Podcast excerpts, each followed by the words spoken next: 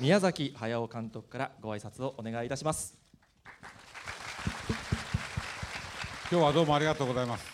あのさっき地震がありまして震源地は海底らしいんですけどあの津波のけを警戒しろっていうふうにこうニュースが流れたらしいんですけどあポニョがいるのかなっていう。鈴木敏夫のジブリ汗まみれ。映画「崖の上のポニョ」公開記念スペシャル。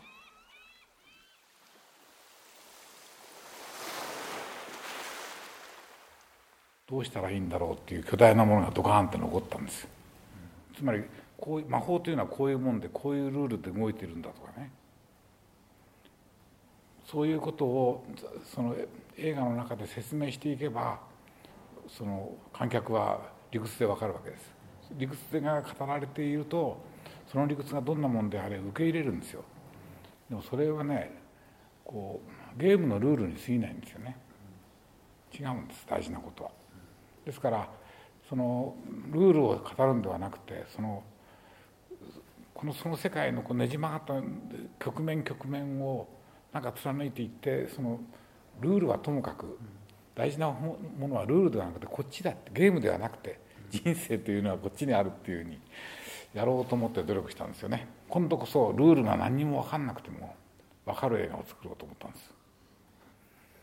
こうなぜポニョがその人間になっちゃったのか、ね、説明してないんですよ。勢いでどんどんなっていくだけでね。ただそういうふうに変化していく過程を見せることによってこうとにかく世界はこうなっちゃったっていうふうにねやれるもんかどうかやってみたんですよね。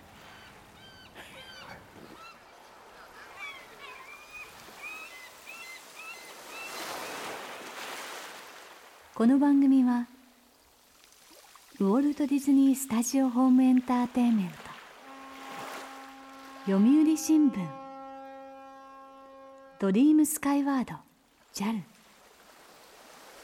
町のホットステーションローソン。アサヒ飲料の提供でお送りします。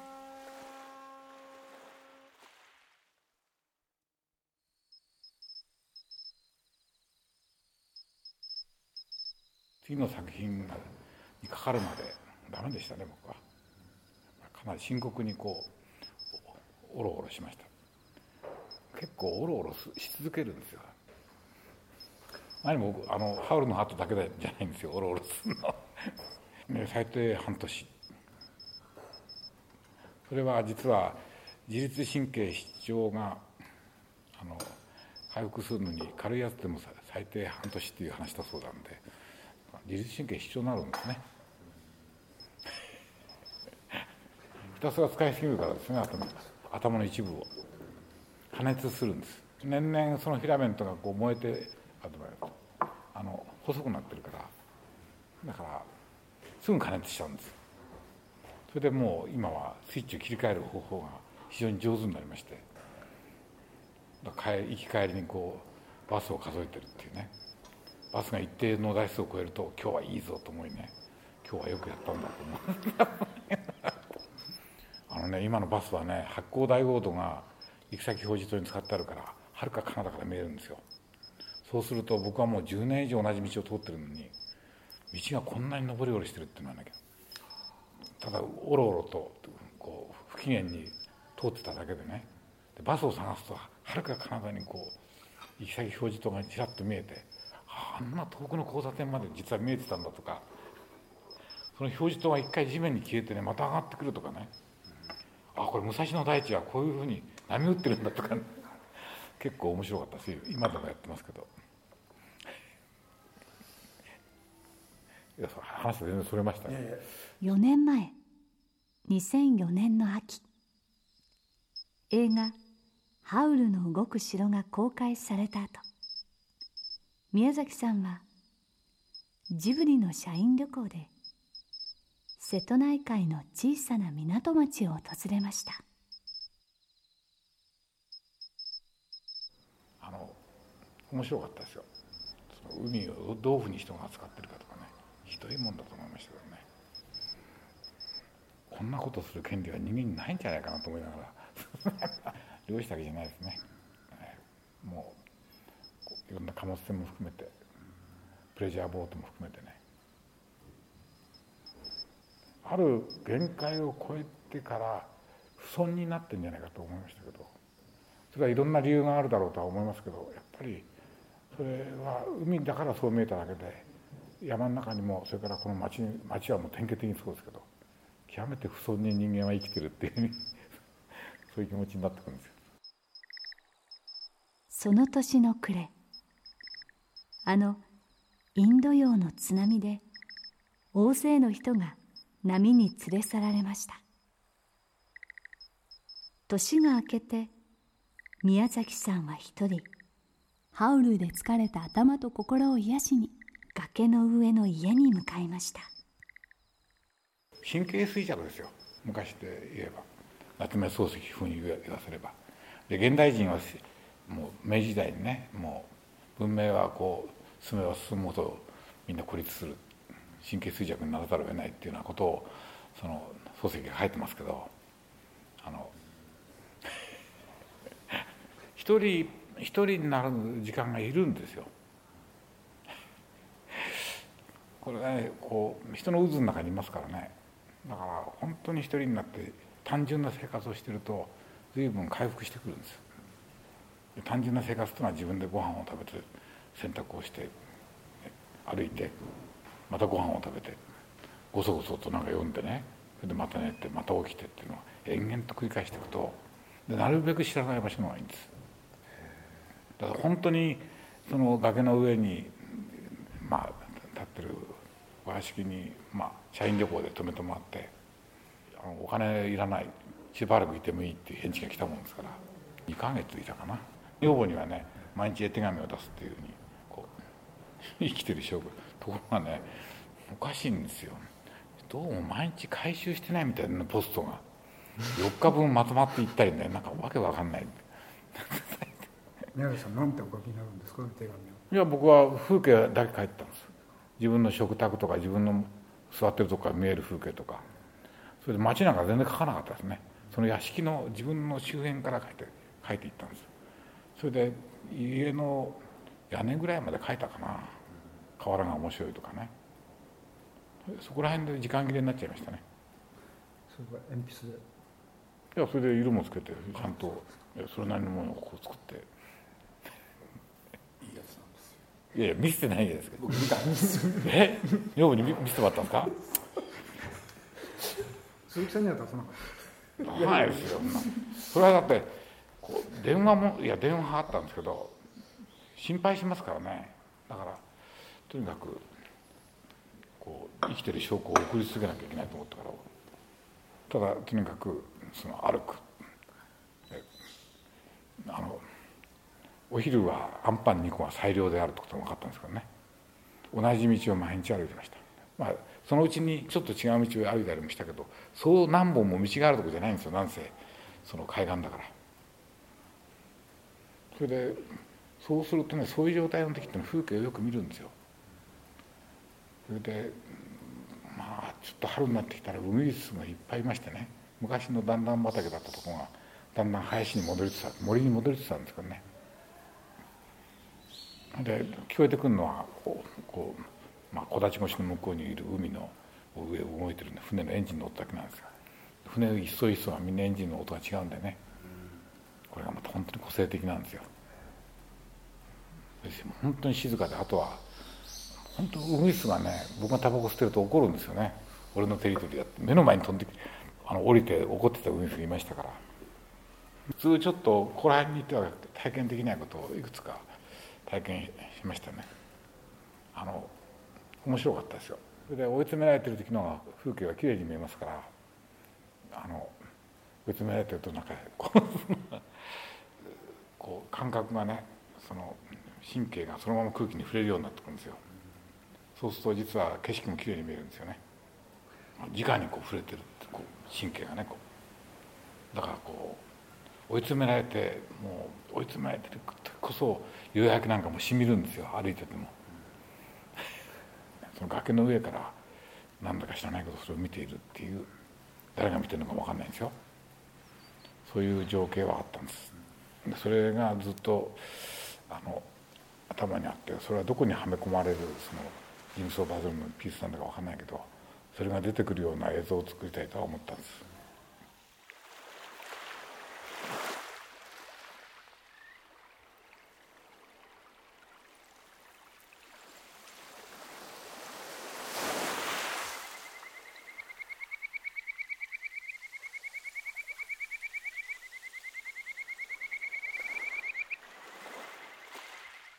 ポニョの制作が始まりました。初めからポニョはいなかったですから。でそのなんかこう子供が一人いてその子はもう見ている。崖の上の家に誰か来たって留守だったはずなのに。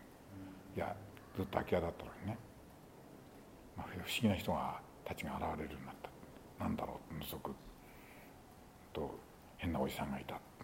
その時から藤本は出てたんですけどもっともっと上背高くてね。君はここら辺で変なもの見つけなかったかねってことは聞かれるんですけどね。その時は宗介って名前さえないですよ。そこからです。その時に何が何が起こってたんだろうってこう考えてまあカエルのブリキのカエルかなとかね。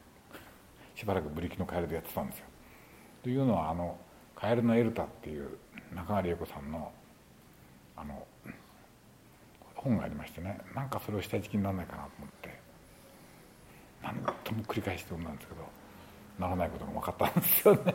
でもそれを持ってった記憶がありますねあっちにね。でも結局これはもう手本にするのはもう何年生ざるを得ないなと思ってこうやめたんです。中川さんのやつはねとすごく理屈がすっ飛んでるんですよ。それでその中川理恵子さんという人はそれでついつまが会える人なんですよ。どうしてそれ以上いるのっていう人ですからね。ルールいらないっていう人なんです。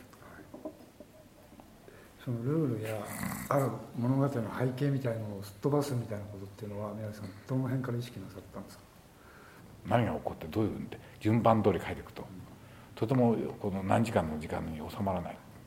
どうしたらよかろうって思い切ってすっ飛ばすっていうね。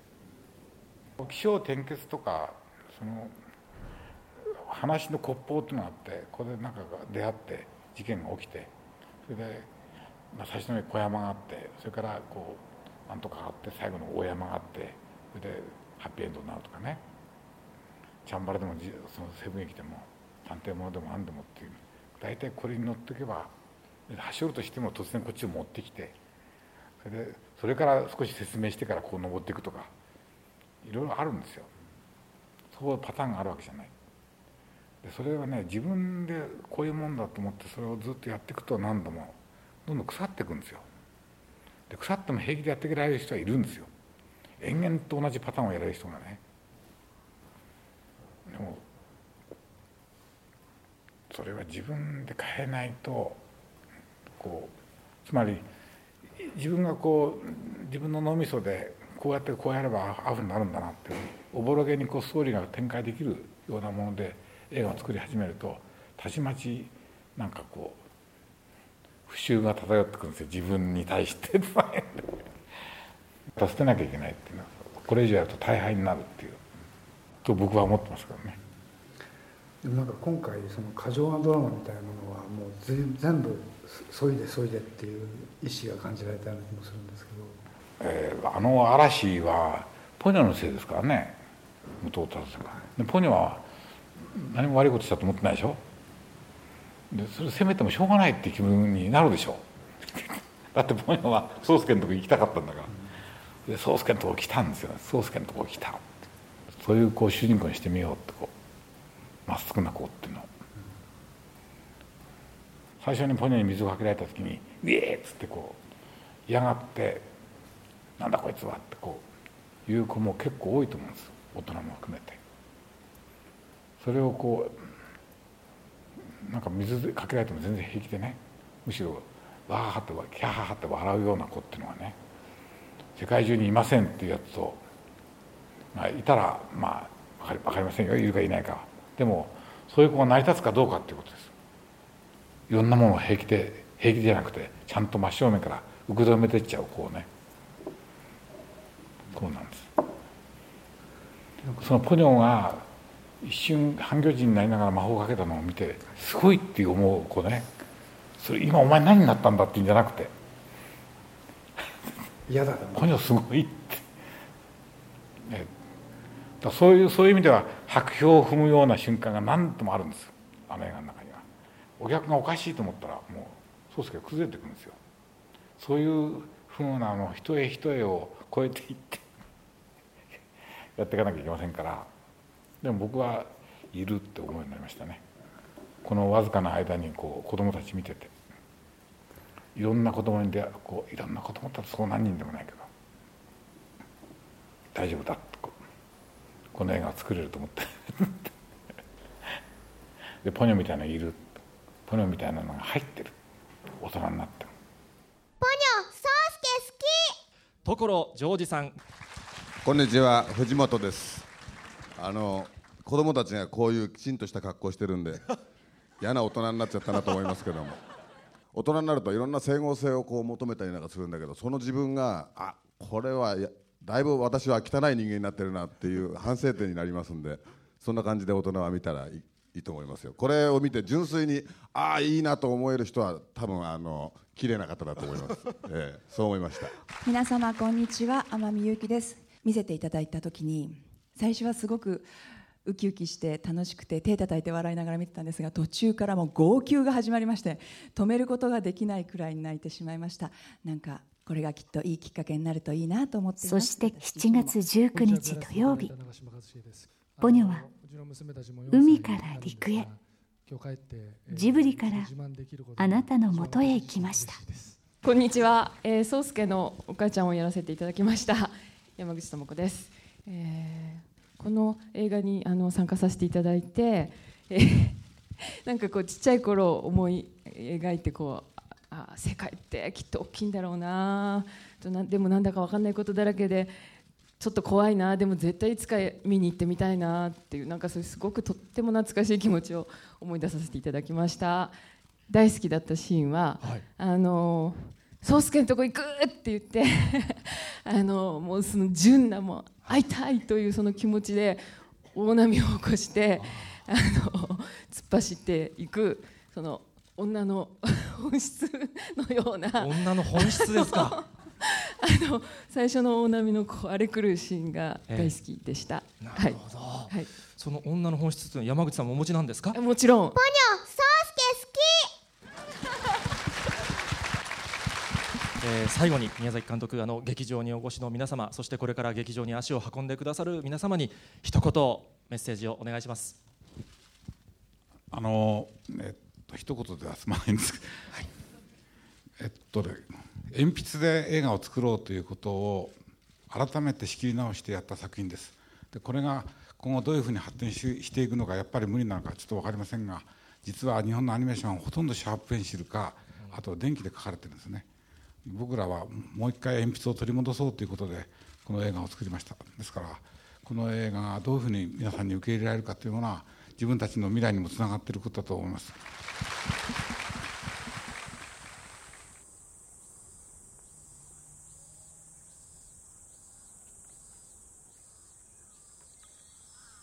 日比谷公園でいつの間にかセミたちが鳴き始めていました。ポニョから始まった物語はまだ続いてるみたいです。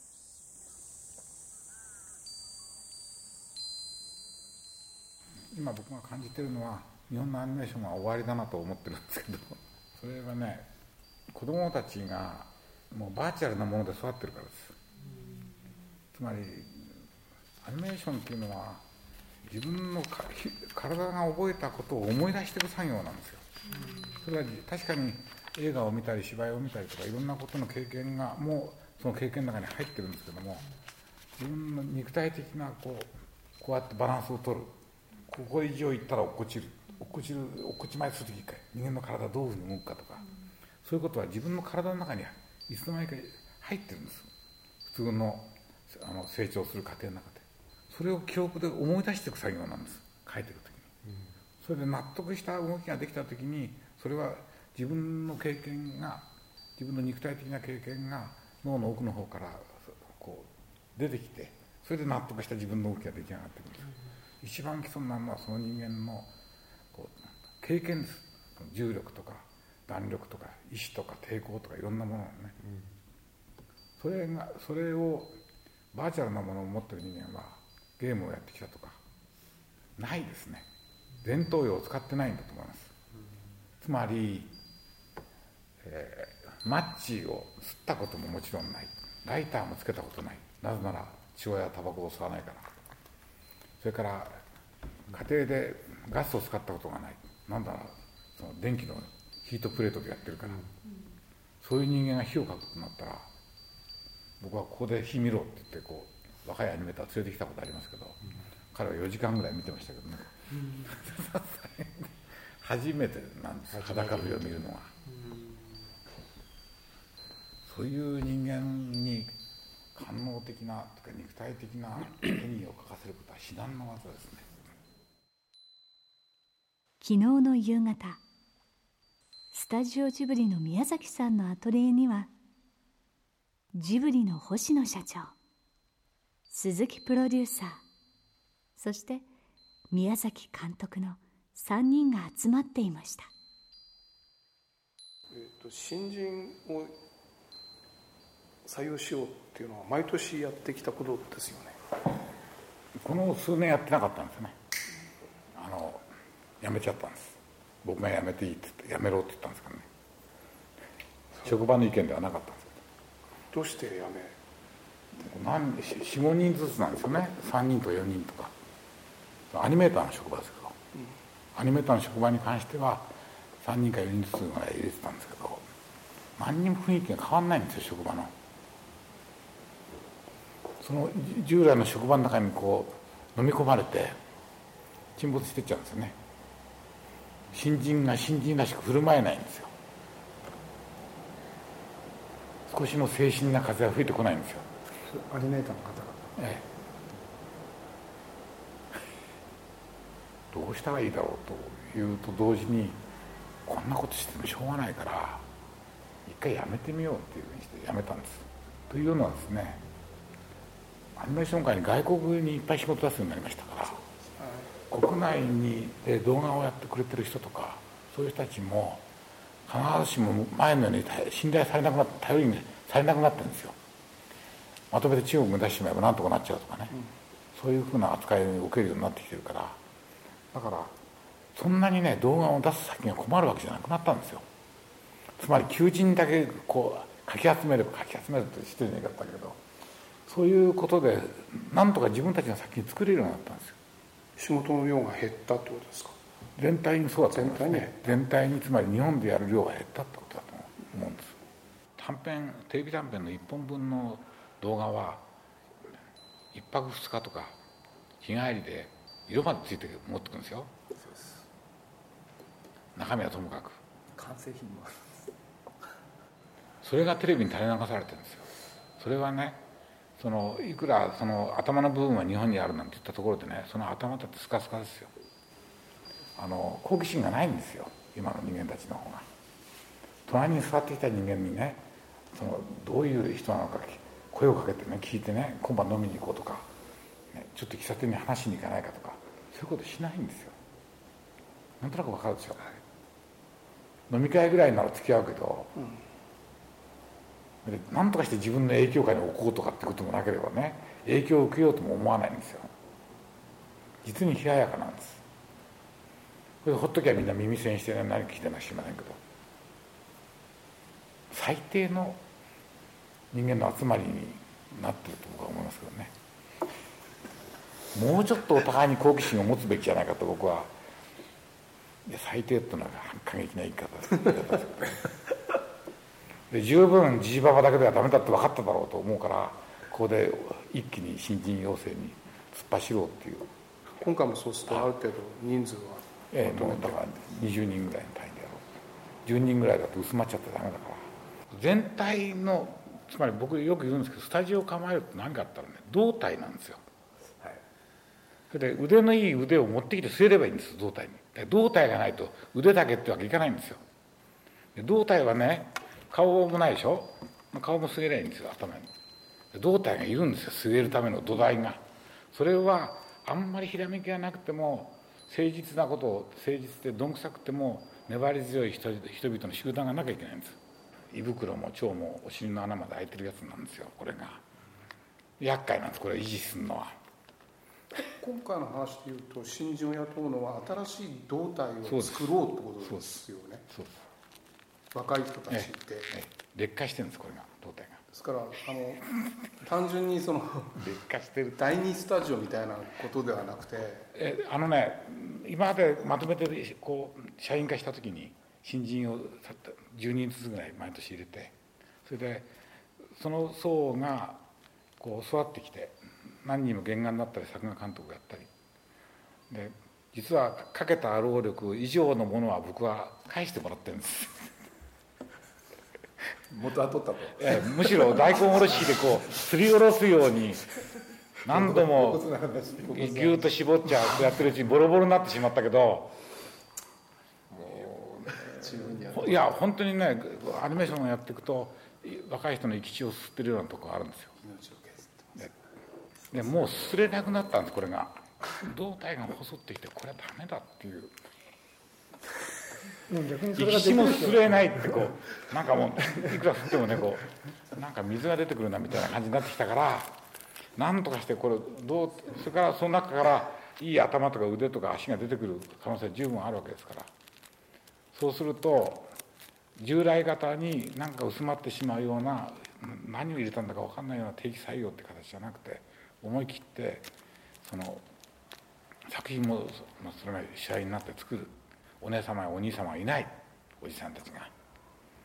そういうところに囲わないとしかもその都会暮らしを一人暮らしを始めるほとんどが地方から出てくる人ですからそういう人たちがある安定した生活でしかもその1年半の間はまあ2年間と言ってますけど1年半なんですよ勝負ね。その間は余計なこと見なくてよろしい。新しい情報もいらない。お前はその意志と抵抗という問題で世界を眺めてろっていう。そしたら教材はどんな地方都市に行こうといくらでも転がってるからその2年間本当にもう修道僧になったつもりで修行しろって。そうすればこうあと10年間かかってわざわざやれるよりもはるかに多くのもの手に入るはずだって。それは僕は確信してるんですよ。もしそういうことが本当にやれるならね。その時のその時間に見たものっていうのは生涯役に立つはずだって。それを教えるからその田舎の町に来いっていうね。ちゃんと夜寝ろ。朝9時から来い。5時までちゃんとやれ。その間は携帯もメールもやるな。こう耳栓もするな。お前は修行中の身なんだっていうね。その代わりちゃんとした待遇はする。ちゃんとした待遇はする。食い物もなんとかする。カップラーメンで3食なんか済まさないようにしてあげるって。その代わりもう本当に生涯かけてこの時間真面目に世界眺めろ絵を描けっていうふうにね。スタジオであり学校でありみたいな感じなんですか？ある程度できる人を採用する。いや違います。新人です。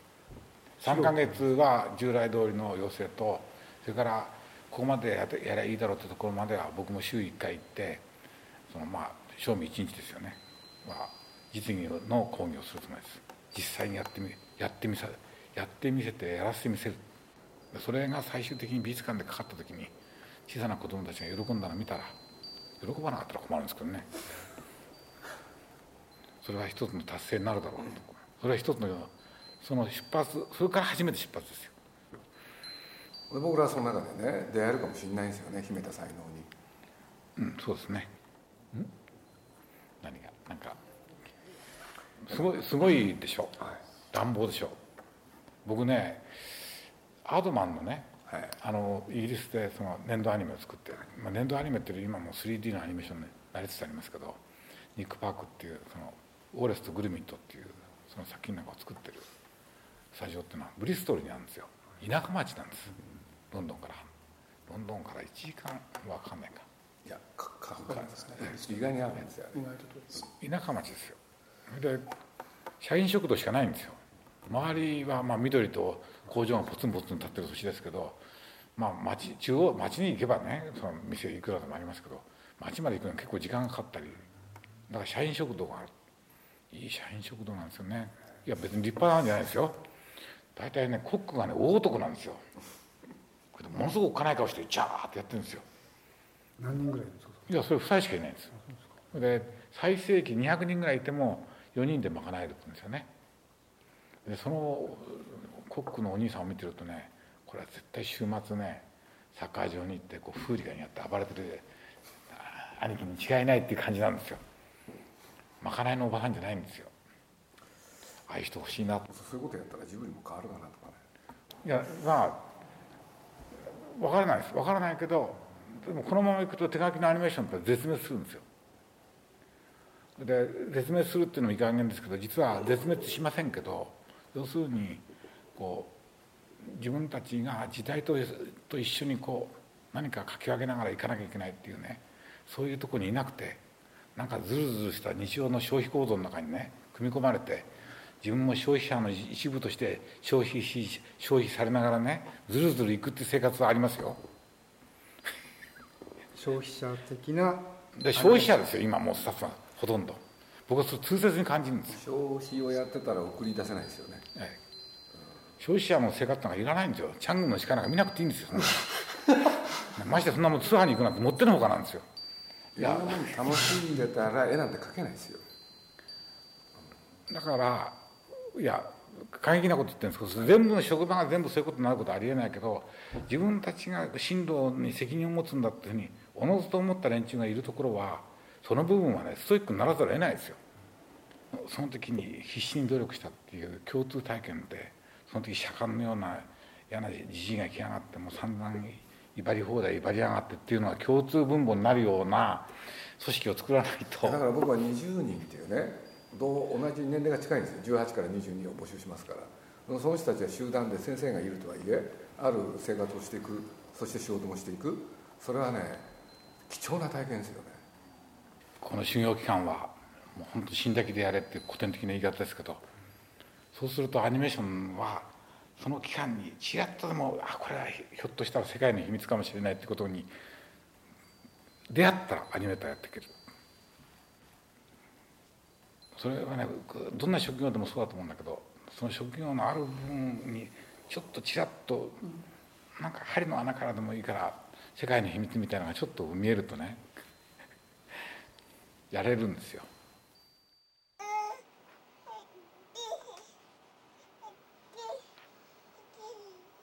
鈴木敏夫のジブリ汗まみれ。映画「崖の上のポニョ」公開記念スペシャル。あのね岸本君、はい、最初の多いだけねもう少し遠くに向かって絶叫してくれる？わかりましたおーい。ブーンってこう。役者みたいこう手を振ったりした方がいいんですかね。まあ別にあの雰囲気で余計なこと言うな。かわいい。かわいい。かわいい。暴言入ってる動かしてはい。はい。はい。じゃあ動かしますよ。説明聞くよりも、はい、基本的に能天気に。お嬢さんっぽい。自分の家は沈没したけど別にルームもないし、はい、そんなにお仕事の課題道具もないしね。多分そうしかできない。出します。はいお願いします。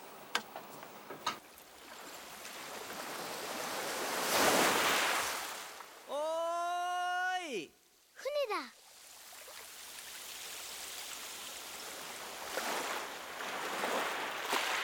そんなわけで新しい船が出港しようとしています。あなたも乗り込んでみませんか？鈴木敏夫のジブリ汗まみれスペシャル。出演は崖の上のポニョの制作に関わった皆さんでした。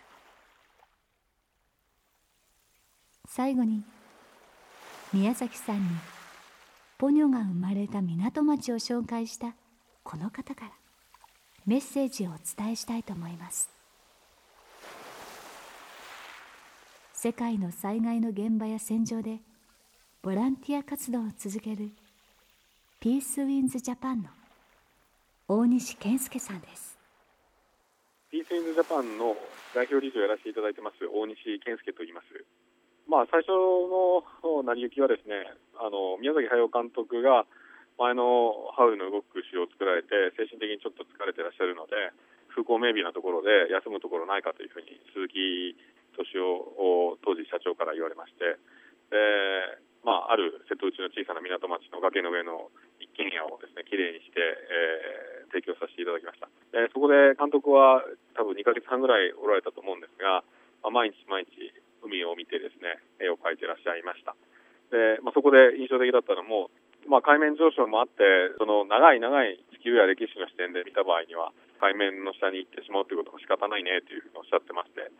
僕らもあの現地で切羽詰まってあの今の目の前の現象しか見えないような時によくそういったその長いもっとその地球的に考えたらどうのこうのっていう話はやっぱり必要で、まあ、宮崎さんの作品実はうちのスタッフもですねアフガニスタンの事務所の下に防空壕があるんですがその防空壕の中で毎日 DVD を、まあ、イラクの中でもですねうちのスタッフにファンがいまして、えー、よくそういうの見てます多分あのそういった広い視点とか今まで気づかなかった視点に現場で癒されてるんだと思います。またあの瀬戸内海で、えー、ぜひあのゆっくり過ごしていただければと思います。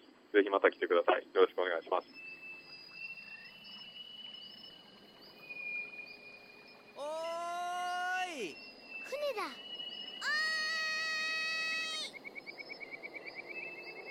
この番組はウォルト・ディズニー・スタジオ・ホーム・エンターテインメント読売新聞ドリームスカイワード JAL 町のホットステーションローソン朝日飲料の提供でお送りしました。